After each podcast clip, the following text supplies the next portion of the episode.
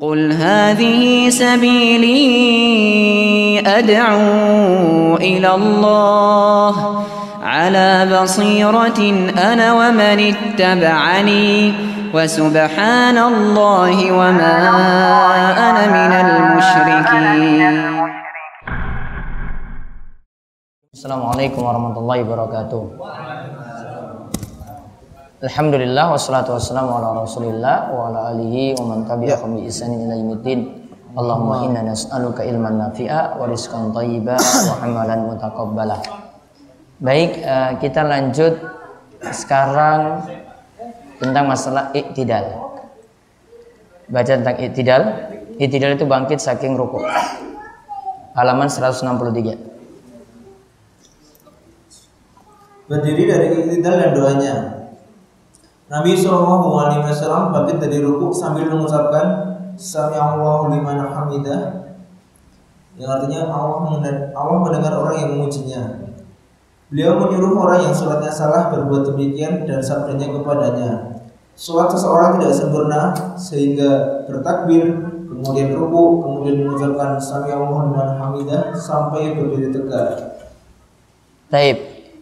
Eh, di sini bangkit dari ruku Nabi sambil mengucapkan Sami Allahu liman hamidah. Tidak mengucapkan Allahu Akbar. Kemudian beliau menyuruh orang yang musik salatuhu. Beliau itu katakan tidaklah sempurna sehingga bertakbir sampai mengucapkan Sami Allahu liman hamidah sampai berdiri tegak. Terus Ketika iktidal, beliau berdiri lurus sampai setiap ruas tulang belakangnya kembali pada tempatnya. Itidal itu berdiri lurus, tulang-tulang kembali pada tempatnya. Kemudian Kemudian sambil berdiri, beliau mengucapkan Rabbana walakal hamd. Sambil berdiri beliau mengucapkan Rabbana walakal hamdu. Ini pakai wa. Nanti ada beberapa bacaan dari ini. Ketika itidal ada, nanti kita lihat bacaan-bacaannya. Terus Beliau menyuruh setiap orang yang sholat, baik makmum maupun bukan, untuk melakukan hal ini sebagaimana sabdanya. Sholatlah kamu sekalian sebagaimana kamu melihat aku sholat. ya. Terus Sabdanya pula, imam tidak dijadikan untuk diikuti. Bila dia mengucapkan Sami Allah liman hamidah, hendaklah kalian mengucapkan Allahumma rabbana walakal hamd. Allah mendengar kamu sekalian karena Allah Tuhan yang Maha Mulia dan Maha Tinggi telah berfirman melalui lisan nabinya Shallallahu Alaihi Wasallam. Allah mendengar orang yang memujinya. Lihat kalau dalam bacaan ini Allahumma pakai Allahumma Rabbana walakal hamdu. Kalau tadi Rabbana walakal hamdu saja tidak pakai Allahumma depan. Terus Perintah tersebut alasannya disebutkan dalam hadis berikut ini. Barang siapa ucapannya Rabbana walakal hamd bersama dengan ucapan malaikat, dosa-dosanya yang lalu diampuni. Ucapan Rabbana walakal hamdunya sama dengan ucapan malaikat. Sama kemarin kita bahas tentang amin. Aminnya sama dengan aminnya malaikat. Ini juga keutamaannya sama, dosa-dosanya yang lalu akan diampuni.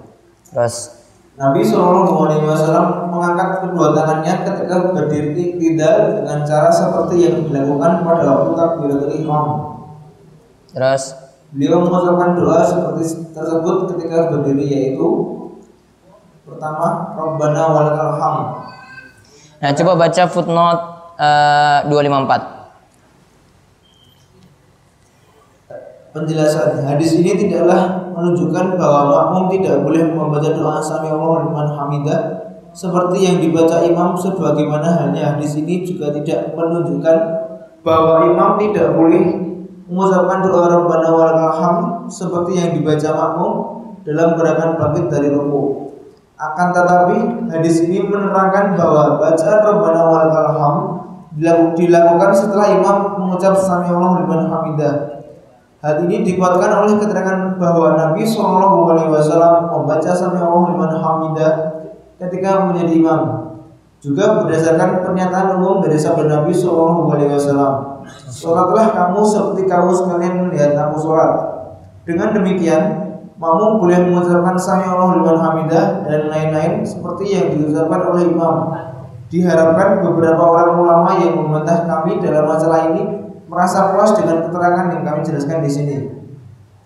Mereka yang bermaksud memperluas celahnya, saya persilahkan membaca risalah Imam Suyuti yang berjudul Bantahan terhadap mereka yang mencela ucapan Sami'ullah liman hamidah yang termuat dalam kumpulan buku fatwanya berjudul Al-Hawilil Fatawa. Baik. Lihat ada bantahan khusus tentang hal ini. Yang tepat dalam masalah ini makmum juga baca sami Allahu liman hamidah sebagaimana disebutkan oleh Syekh Al-Albani. Jadi imam baca sami Allahu liman hamidah, makmum juga baca sami Allahu liman hamidah. Jadi makmum tidak hanya membaca Rabbana walakal hamdu saja, namun mulai dari sami Allahu liman hamidah sama seperti imam. Ada bahasan sendiri dari Imam Suyuti juga sama berpendapat seperti itu dan ulama Syafi'iyah juga berpendapat uh, sami Allahu liman hamidah diulang lagi oleh makmum. Jadi sama seperti yang imam itu ucapkan. Nah sekarang lihat bacaan-bacaan saat iktidal. Satu, Rabbana walakal hamdu. Di garis bawahi huruf buahnya. Huruf wawnya di garis bawahi. Dua, Rabbana lakal hamdu. Ada uang enggak? Enggak. Tidak ada. Terkadang pada lapas di atas beliau tambahkan kata-kata tiga dan empat Allahumma berarti jadi Allahumma Rabbana walakal hamdu Terus Allahumma Rabbana lakal hamdu. Berarti ada berapa totalnya? Empat. Rabbana walakal hamdu Pakai waw. Rabbana lakal hamdu tanpa waw. Allahumma Rabbana walakal hamdu Allahumma Rabbana lakal hamdu. Mana yang dipakai? Boleh ganti-gantian. Jadi ada empat model seperti ini. Ya, jadi pilih yang mana saja boleh dari empat tadi. Riwayatnya semua sahih. Terus Nabi SAW Nabi Shallallahu Alaihi Wasallam menyuruh berbuat seperti itu sebagaimana sabdanya. Apabila imam mengucapkan Sami'allahu liman hamidah, sahutlah dengan ucapan Allahumma rabbana lakal hamdu. Barang siapa ucapannya bersamaan dengan ucapan malaikat, dosa-dosanya masa lalu diampuni. Jika imam mengucapkan sami Allah liman hamidah, maka ucapkan Allahumma rabbana lakal hamdu. Nah, itu jadi dalil tadi. Namun dalil ini kata Syalbani bukan jadi dalil kalau makmum tidak baca lagi sami Allah liman hamidah. Tidak jadi dalil seperti itu. Terus beliau sebutkan fa innahu man wafaqa qawlu qaulal malaika ghufirallahu ma taqaddama min dzambi. Siapa yang ucapannya Allahumma rabbana walakal hamdu tadi, Allahumma rabbana lakal hamdu tadi sama dengan ucapan malaikat, maka dosa-dosanya yang telah lalu akan diampuni. Terus Terkadang sesudah membaca Rabbana lakal hamdu, beliau menambahkan doa dengan doa berikut. Nah, lihat ada tambahan. Dari empat tadi kita bisa tambah dengan 5, 6, 7, 8. Mil as samawati wa mil ar ardi wa mil amasyi'ta min syai'in ba'du. Satu. Jadi lima ya. Rabbana lakal hamdunya ya. Ditambah dengan itu. Kemudian enam. Mil as samawati wa mil al ardi wa ma bainahuma wa mil amasyi'ta min syai'in ba'du. Atau tujuh ahla sana'i wal majdi la maniya lima ataita wa la mu'tiya lima mana'ta wa la yanfa'u dzal jaddi minkal jaddu atau mil as-samawati wa mil al-ardi wa mil ma syi'ta min syai'in ba'du ala sana'i wal majdi ahaqqu ma qala al-'abdu wa kulluna laka 'abdun Allahumma la maniya lima ataita wa la mu'tiya lima mana'ta wa la yanfa'u dzal jaddi minkal jaddu pakai yang nomor 8 lebih bagus sudah lengkap dari yang nomor 5 6 7 Iya kan? Iya. Iya. Ya lebih lama ya nggak masalah tuh. Mana 567 sudah nomor 8 saja lah sudah selesai. Ya. Imamnya belum sujud orang masalah panjang bilang jamaah nanti. Tadi maaf panjang-panjang saya baca. Ini kan mempraktekkan yang kemarin kan antara baca surat terus ruku terus bangkit saking ruku terus sujud duduk antara dua sujud hampir sama semua kan lamanya. Maka kalau pakai ini menunjukkan lama. Itu letak lamanya di situ. Oh, Nabi tambah lagi tuh setelah Robbana walakal hamdu. Ini lamanya. Mil as-samawati wa mil al-ardi wa mil amasyita min syai'in ba'du ala sana'i wal majdi ahakku ma al-abdu wa kulluna laka 'abdun Allahumma la mani lima ataita wa la mu'tiya lima mana'ta wa la yanfa'u dzal jaddi minkal jaddu. Itu dilingkari nomor 8 itu dihafal nanti pulang. Siap. Ya, nomor 8 itu. Jadi tambahkan tadi ya Rabbana lakal hamdu tambah ini Ya Rabbana lakal hamdu tambah yang nomor 8 tadi. Nah, terus terkadang beliau baca doa lain dalam sholat lail. Li rabbil hamdu, li rabbil hamdu.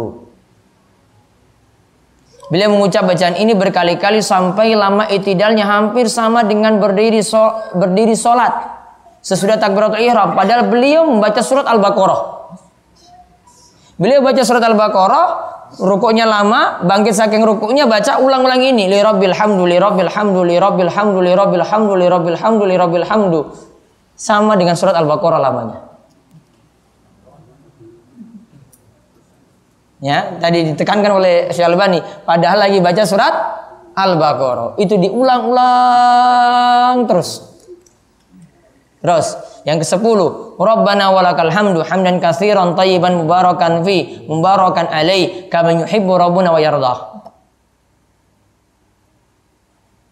Coba lihat keutamaan doa ini. Coba baca doa di atas diucapkan nomor nomor 10 maksudnya ya. Doa di atas diucapkan oleh seorang sahabat Nabi yang bermakmum di belakang beliau ketika beliau berdiri iktidal dan setelah mengucapkan salam liman hamidah. Setelah salat beliau bertanya, siapa yang mengucapkan doa tadi? Seseorang menjawab, saya wahai Rasulullah. Rasulullah Shallallahu Alaihi Wasallam bersabda, saya melihat lebih dari 30 malaikat berebut menjadi yang pertama mencatat ucapan itu. Saya melihat bid'atan wasalasin, 30-an. Bid'ah itu antara angka 3 sampai 9. Bid'ah ini antara angka 3 sampai 9. Berarti 30-an. Malaikat di belakang itu berlomba-lomba mencatat orang tadi. Dia baca Rabbana walakal hamdu hamdan kasiran tayyiban mubarakan fi. Bisa titik sampai situ. Bisa lanjutkan lagi. Mubarakan alai kamu yuhibbu rabbuna wa yardah. Ingat tanda kurung apa ini ya? Siku ya? ya. Kurung siku itu menunjukkan riwayat tambahan. Jenengan cuma baca yang bukan dalam kurung siku tadi boleh. Cukup. Rabbana walakal hamdu hamdan kasiran tayyiban mubarakan fi. Mau nambah lagi, mubarakan alaih, kamu yuhibbu rabbuna wa yardah. Tambahan riwayat lain. Namun keutamaannya sama. Tiga puluhan malaikat berlomba mencatat orang yang baca doa tadi setelah mengucapkan sami Allah liman hamidah. Terus memperlama berdiri itidal dan kewajiban tumanina. Memperlama berdiri itidal. Jadi itidalnya diperlama dan kewajiban tumanina. Tumanina itu artinya sami Allah liman hamida, rabbana walakal hamdu, badan tegak dulu baru boleh turun rukuk. Jadi sudah disebutkan badan tegak dulu tadi, baru boleh turun sujud, maaf. Ini ruku bangkit dari ruku, badan tegak dulu baru turun sujud. Terus Nabi berdiri itidal selama hampir sama dengan saat ruku seperti tersebut pada keterangan di atas. Bahkan beliau terkadang dianggap lupa oleh sahabatnya karena berdirinya begitu lama. Diulang, uh, ini. Bahkan beliau terkadang dianggap lupa oleh sahabatnya karena berdirinya begitu lama. Berarti itidalnya lama sekali. Tadi uh, Robbi li Robbi alhamdu li Robbi alhamdu ulang-ulang terus. Ini yang paling singkat ya. Daripada Robbana walakal hamdu ini yang paling singkat kan? Li Robbi alhamdu li Robbi alhamdu li alhamdu.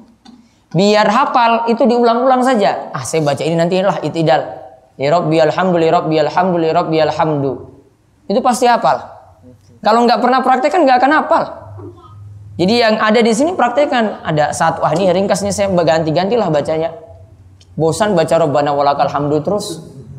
Li rabbi alhamdu li rabbi alhamdu rabbi alhamdu. Iya kan? Ada variasi sehingga sholat itu bukan uh, jalan begitu saja. Kalau kita jalan begitu saja, ah ini tadi kul ini sudah kul kul hat tadi.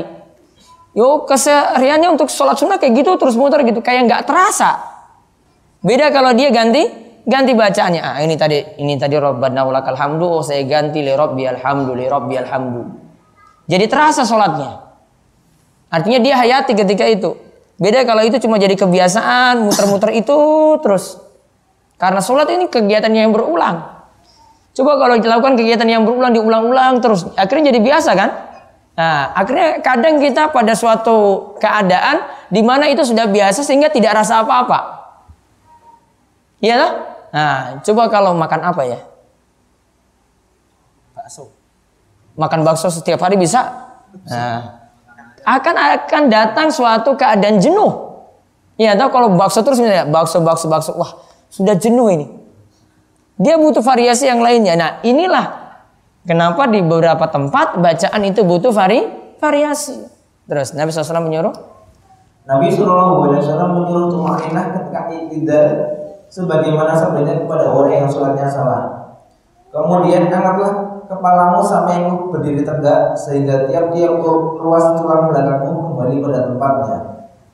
Dalam riwayat lain disebutkan, jika kamu berdiri, berdiri iktidal, luruskanlah punggungmu dan tegakkan kepalamu sampai ruas tulang punggungmu mapan ke tempatnya.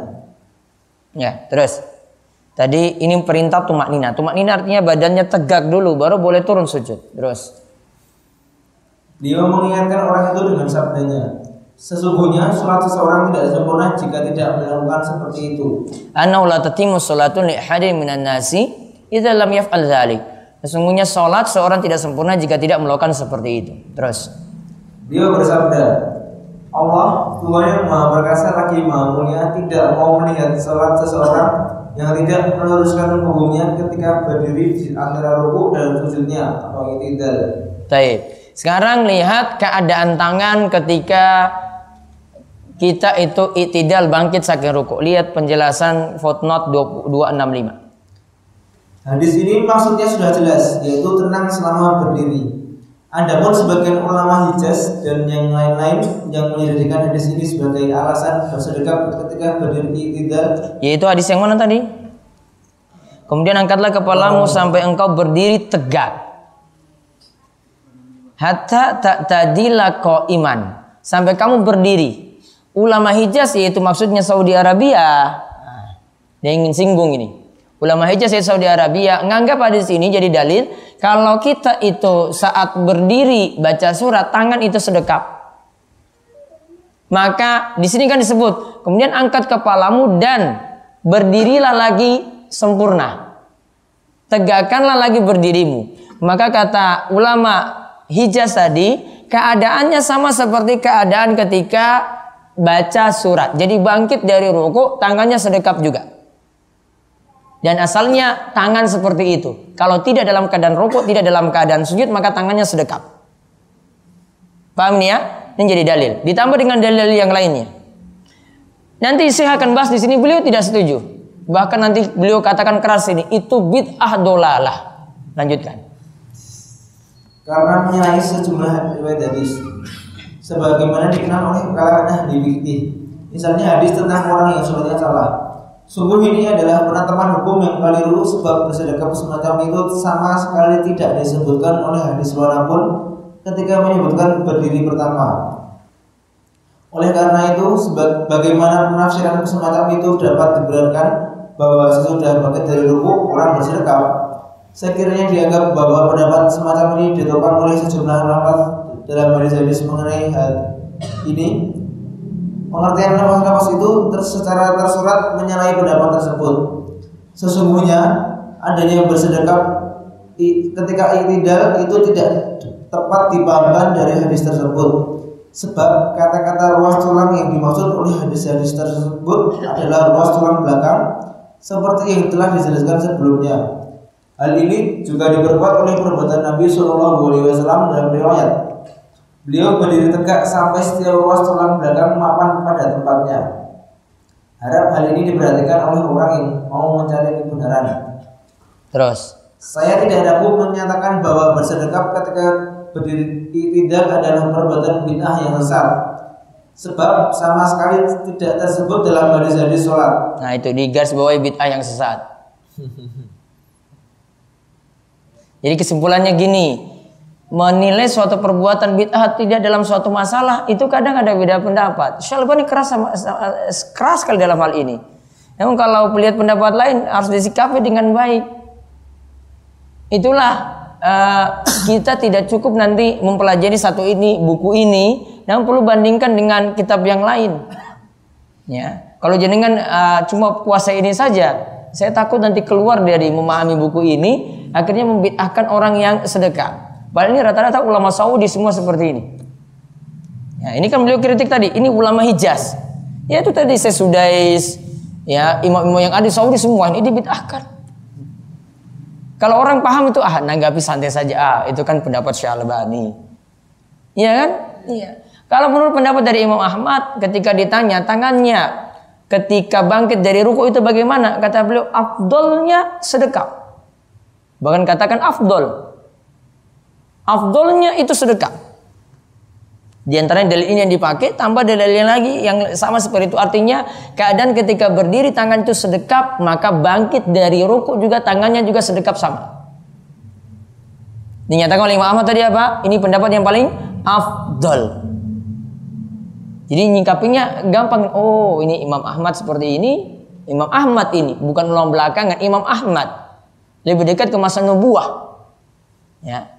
Kemudian Syekh Albani berpendapat seperti ini. Dan dia nyingkapinya santai aja. Ya. Nyingkapinya santai. Beberapa pendapat kemarin apa kemarin yang keras lagi? Dalam masalah apa lagi? Mihrab. Terus apa lagi?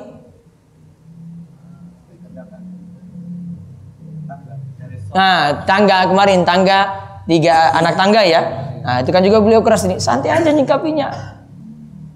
Itu pendapat beliau. Nanti yang lainnya berpendapat berbeda. Punya alasan masing-masing dalam hal ini. Masih lapang dalam hal ini untuk berpendapat. Terus. Seandainya perbuatan semacam itu benar, niscaya akan ada riwayat yang sampai kepada kita walaupun hanya satu hadis. Padahal sungguh amat banyak hadis-hadis tentang sholat. Juga tidak ada satupun ulama salaf yang mengukuhkan pendapat semacam itu dalam perbuatannya dan tidak pula diriwayatkan dari seorang ahli hadis pun mengenai bersedekap ini sebenarnya pengetahuan saya. Nah, tadi saya sebutkan pendapat dari Imam Ahmad dalam masalah ini. Uh, makanya ada buku juga sifat sholat Nabi SAW juga sama itu coba. Dua semuanya bawah sini. Nah, saya itu biasanya bandingkan yang sifat sholat Nabi ini dengan sifat sholat Nabi yang lain lagi. Ini dari Abdul Aziz bin Marzuk At-Tarifi. Ulama muda, pakar hadis juga. Ya, sini juga diterangkan. Coba saya carikan tentang tadi bangkit saking rokok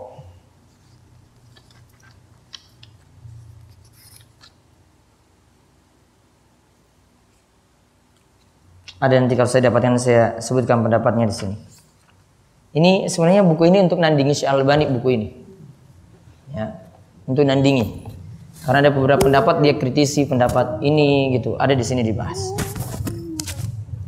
Lanjut. Uh, cukup sampai situ.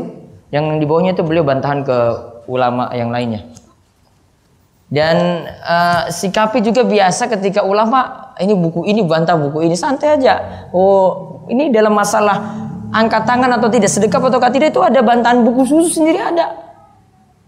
Tadi sebutkan juga Imam Suyuti tadi punya pembahasan apa tadi? Bantahan untuk Sami Allah liman hamidah tadi dibaca atau tidak untuk makmum kan? Bahasan ini ada sendiri lagi. Khusus satu bahasan. Ini bukan pembahasan lengkap, cuma satu bahasan saya dibahas rinci. Nah, kemudian dibaca hadis yang terakhir sudah ya? Baik. Jadi penyingkapannya seperti itu.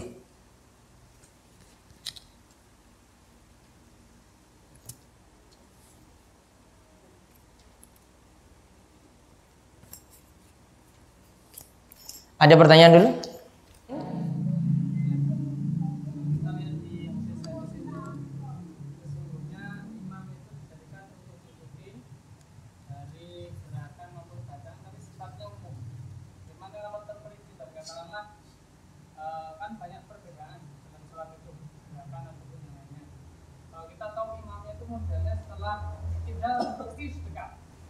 Apakah kita ikuti itu?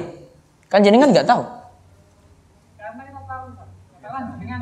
Nah, uh, hadis tadi dipahami. Coba lihat uh, konteks hadisnya ya. Inna maju ilal imamul yutama bi fala takhtalifu alai. Imam itu diangkat untuk diikuti, jangan diselisih. Fa iza kabbara fakabbiru. Jika takbir, maka bertakbirlah. Fa iza roka farkau. Lanjutan lagi saya lompat. Jika rukuk maka rukuklah. Jika sujud maka sujudlah. Berarti cuma gerakan bukan maksudnya yang terlihat di sini. Namun gerakan-gerakan yang disebutkan dalam hadis ini, ruku ikuti, sujud ikuti, duduk antara dua sujud ikuti. Adapun yang kita tidak tahu bacaannya dia baca apa. Ya. Termasuk juga karena di dalam hadis tidak disebutkan duduknya harus diikuti.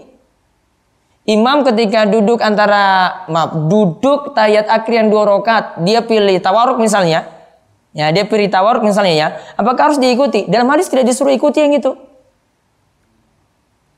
Ya tidak disuruh ikuti. Namun cuma gerakan umum.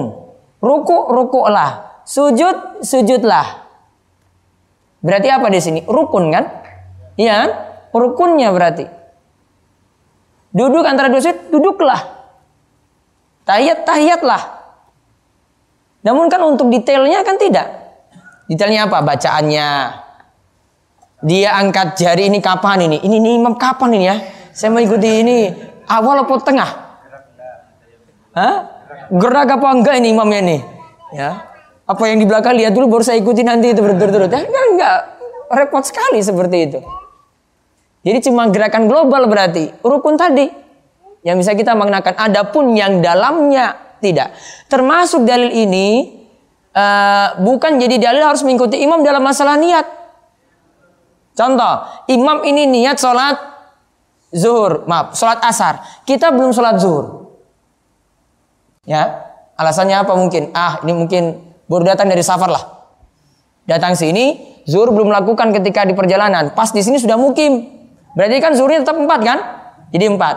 Nah, dia ikuti imam yang sholat asar. Ini asar, makmumnya itu sholat zuhur. Niatnya beda. Tidak disuruh ikut dalam hadis tersebut. Tidak disebutkan niat. Namun cuma gerakan global kan. Takbir, takbirlah. Rokok, rokoklah. Sujud, sujudlah. Detailnya enggak? Gitu. Paham nih kan? Nah.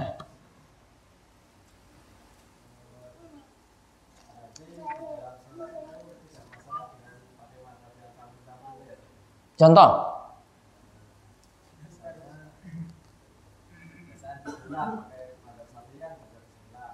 Baca bismillah pakai mazhab Syafi'i. Ya, satu.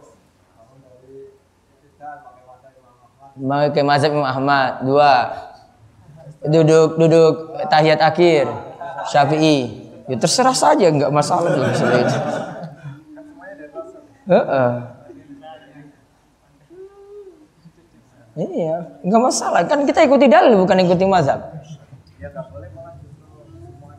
Ini malah semua campur baur tuh eh, masalah nanti. Saya mau campurnya semuanya lah. Nanti kunut subuh dia campur lagi gitu ya. Jadi campur aduk nggak bisa. Prinsipnya apa? Pegang dalil kan? Nah ikuti dalil. Seperti itu. Dia nggak bisa campur-campur. Kalau dia campur-campur masalah ini ada ini pendapat lemah nggak dia bisa ambil. Contohnya ah saya ikut Imam Malik aja lah tangannya itu irsal turunkan gini pas lagi mau al-fatihah iya kan iya seperti itu turun gini kan Imam Malik nggak sedekap Imam Malik nggak sedekap maka itu pengaruh di negara mana itu India itu Abu Hanifah ah Maroko sana keadaannya ketika sholat seperti itu sehingga tetap mempertimbangkan dalil. Ada lagi? Pun, ya taib. Kita tutup kalian doa kafaratul majlis. Subhanakallahumma bihamdika asyhadu an la ilaha illa anta astaghfiruka wa atubu ilaik. Assalamualaikum warahmatullahi wabarakatuh.